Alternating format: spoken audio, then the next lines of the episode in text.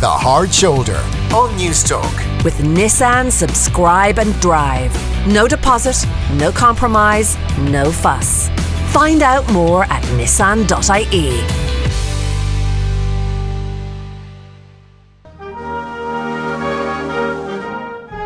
Yes, Francophiles rejoice because Shane Hannon has a very special edition of Fact or Fable this week. Shane is with me this time every week, every Tuesday, uh, to confirm or to rubbish some of the most popular myths and truths out there. And he's looked at the Guinness diet, how long you can survive on it, whether yawning is contagious, can cows walk downstairs, all the really big topics of the day. And today he is investigating two French themed questions. Firstly, did Marie Antoinette really say let them eat cake? And secondly, was Napoleon Bonaparte really short? I love these. I love these historical focus uh, uh, editions of uh, Fact or Fable. Uh, Shane, we'll start with the first. What better place to start? Uh, did Marie Antoinette really say let them eat cake? When is she supposed to have said it?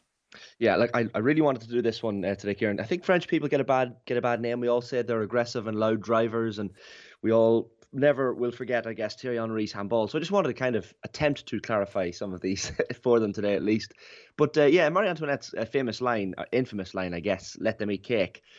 Uh, apparently, the uh, the French Queen Marie Antoinette was informed about the uh, starvation of her citizens. This is just before the French Revolution, and she's noted to have said this: "Let them eat cake." the myth did the rounds around the time. Probably the most famous quote attributed to her uh, she and her husband Louis the, 16th didn't uh, have a, have a great ending. Uh, both their lives finishing with the guillotine uh, back in that uh, French Revolution. Um, and this quote really, really did not help her case back in the day. The story goes it was the Queen's response upon being told that her starving peasant subjects had no bread. Cake is more expensive than bread, of course, so it's been cited as an indication, I guess, of her obliviousness to the conditions and daily lives of, of ordinary people, Kieran. So that was the, the origin of the phrase. There's there's always been confusion about it, though. Even the phrase itself uh, and what type of cake, how she meant it, isn't there?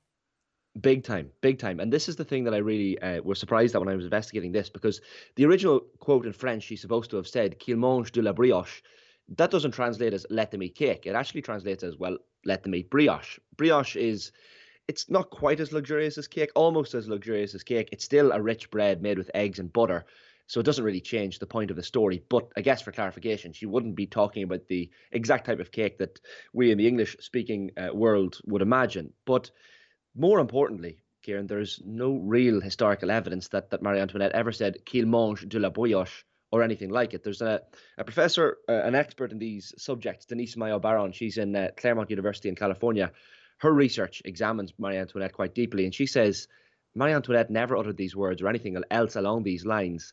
Uh, she, you know, says her husband Louis is also portrayed modern in modern times as this meek, pathetic character, uh, which is another gross misrepresentation, apparently. So plenty of misrepresentations with the, these pair. So if the the story is that she never actually said it, where did the quote come from, and how was it associated with her?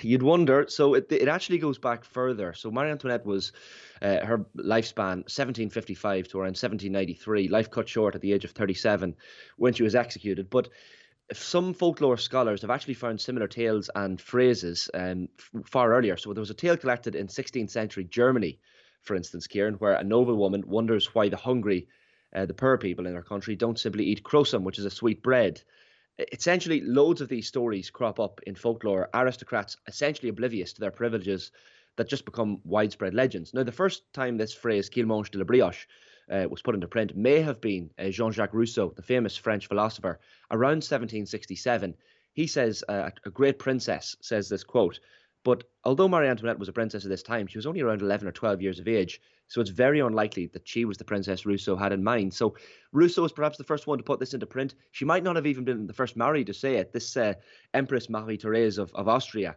uh, was apparently one who said, let them eat pastry. But she lived almost 100 years before Marie Antoinette of France. So lots of different origins. Well, then, Fact or Fable, Shane, is it true? Are we correcting the historical record here? Did she say it?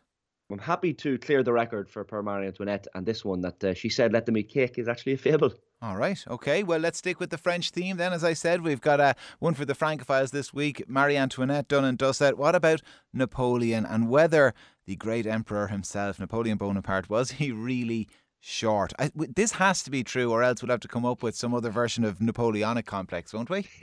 we will. Like this Napoleonic complex, a lot of people have heard of it. Another guy who gets. Uh, a bit of a slagging in the history books. It's fair to say Napoleon Bonaparte, uh, and we know that the Napoleonic complex, what it means, like so uh, instantly recognizable in what we think are photographs. His one hand in his waistcoat, short, aggressive.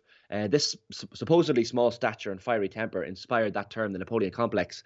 This popular belief that uh, short men, I guess, tend to compensate for their for their lack of height through their behavior, their aggression, and his nickname, Le, Le Petit Corporal, which was the little corporal, would appear to, to I guess, hint at this this size. But you might also say that soldiers uh, used to mark used it to mark his relatively low rank.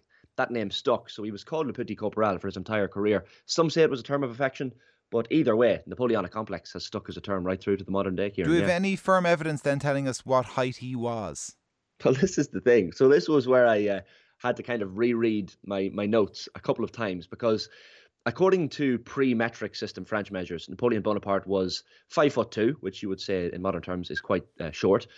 But the French inch or pouce of, of the time was actually 2.7 centimeters, while the imperial inch was shorter. That was 2.54 centimeters. So uh, a number of French sources who lived at the time said Napoleon's height was just over uh, cinq pieds deux pouces, which would be five foot two.